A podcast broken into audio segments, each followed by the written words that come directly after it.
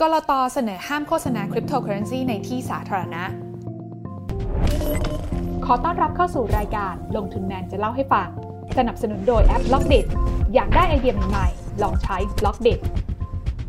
หลังจากมีข่าวว่าก.ล.ต. นั้นเสนอห้ามโฆษณาคริปโตเคอเรนซีในที่สาธารณะ จนเป็นประเด็นฮือฮากันนะคะว่า แล้วการโฆษณาศูนย์ซื้อขาย Exchange คริปโตตามป้ายบิลบอร์ดที่เราเห็นกันมากมายหลังจากนี้ จะเป็นยังไงกันต่อไปก็ต้องย้อนความกลับไปนิดนึงค่ะว่าจริง ๆ แล้วเนี่ยใจความสำคัญของการปรับปรุงเกณฑ์โฆษณาที่เกี่ยวกับคริปโตเคอเรนซีทั้งหมดนี้จากกรตเนี่ยนะคะเป็นเพียงแค่ข้อเสนอเท่านั้นนะคะ ยังไม่ได้สรุปว่าจะห้ามโฆษณาทั้งหมด ถามว่าใจความสำคัญนี้มีอะไรกันบ้างมาดูกัน ประเด็นหลักๆ ก็คือ จริง ๆ แล้วเนี่ยโฆษณาได้นะคะ แต่ห้ามไม่ให้โฆษณาเกินจริง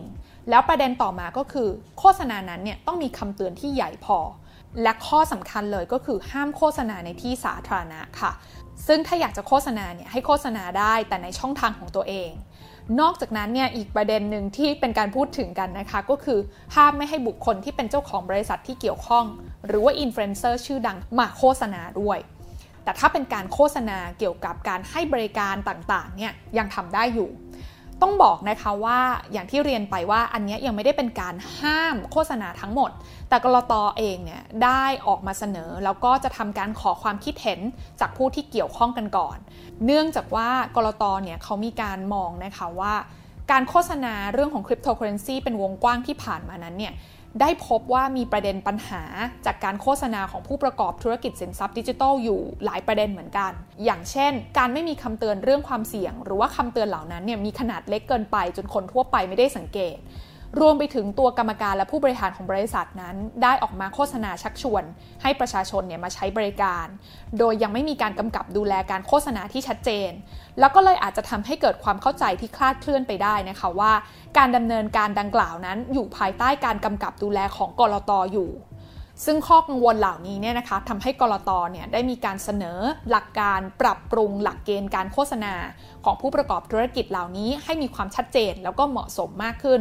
เพื่อที่จะเพิ่มประสิทธิภาพในการให้ความคุ้มครองกับผู้ซื้อขาย และเพิ่มประสิทธิภาพในการกำกับดูแลนั่นเองค่ะ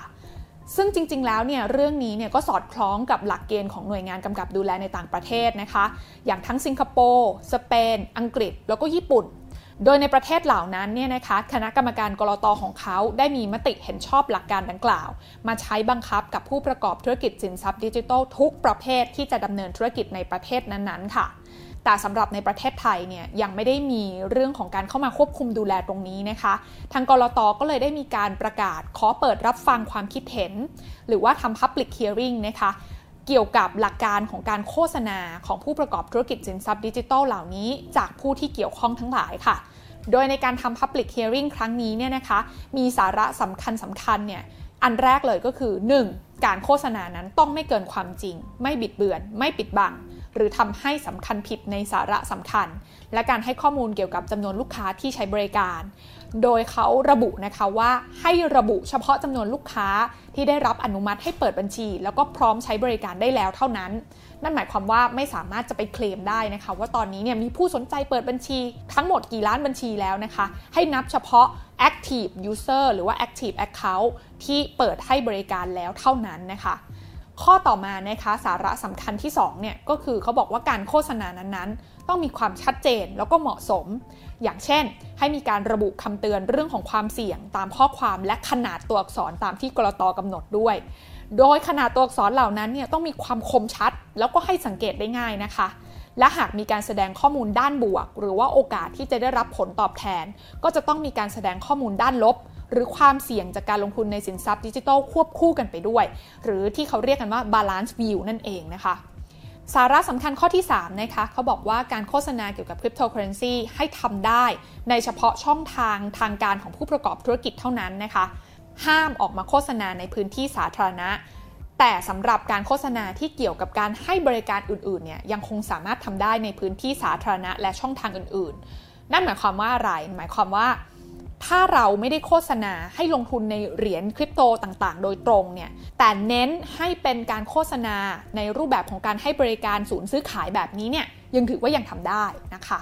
ส่วนสาระสำคัญข้อที่ 4 เนี่ยว่าด้วยเรื่องของการใช้พรีเซนเตอร์หรือบุคคลที่จะมาขึ้นอยู่ในโฆษณานั้นๆ ค่ะ โดยเขาระบุนะคะว่าผู้ประกอบธุรกิจนั้นจะต้องควบคุมดูแลการโฆษณาของบริษัท รวมไปถึงบริษัทในกลุ่มที่อยู่นอกเหนือการกำกับดูแลของกรอต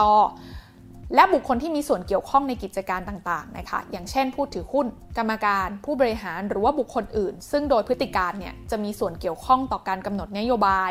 การจัดการหรือการดำเนินงานของผู้ประกอบธุรกิจอย่างมีนัยสำคัญ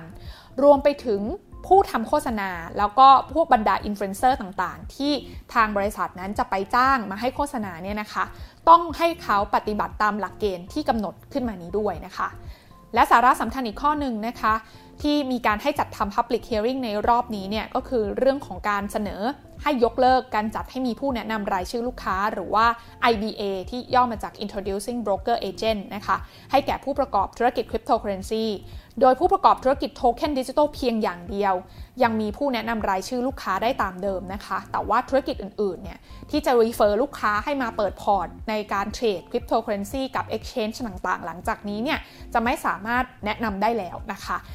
ทั้งหมดนี้เนี่ยต้องบอกนะคะว่าเป็นข้อเสนอสำหรับการที่ก.ล.ต. นั้นจะขอทำ public hearing หรือว่าขอรับฟังความคิดเห็น จากผู้ที่เกี่ยวข้องทั้งหมดนะคะ ซึ่งถ้าข้อเสนอนี้เนี่ยผ่านการทำ public hearing อย่างที่บอกไป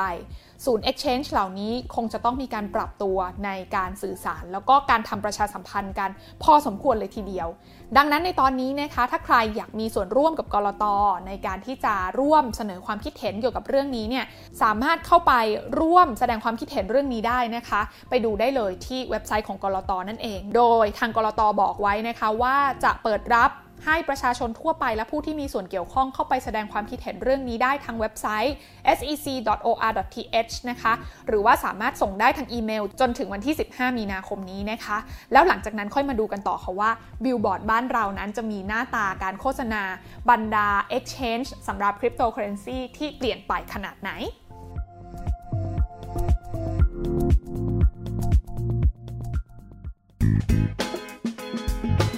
การลงทุนในความรู้ไม่มีความเสี่ยง ผู้ลงทุนควรกดติดตามลงทุนแมนได้ในทุกช่องทาง เริ่มจาก Subscribe และกดกระดิ่งช่อง YouTube ของลงทุนแมนไว้ ตอนนี้เลย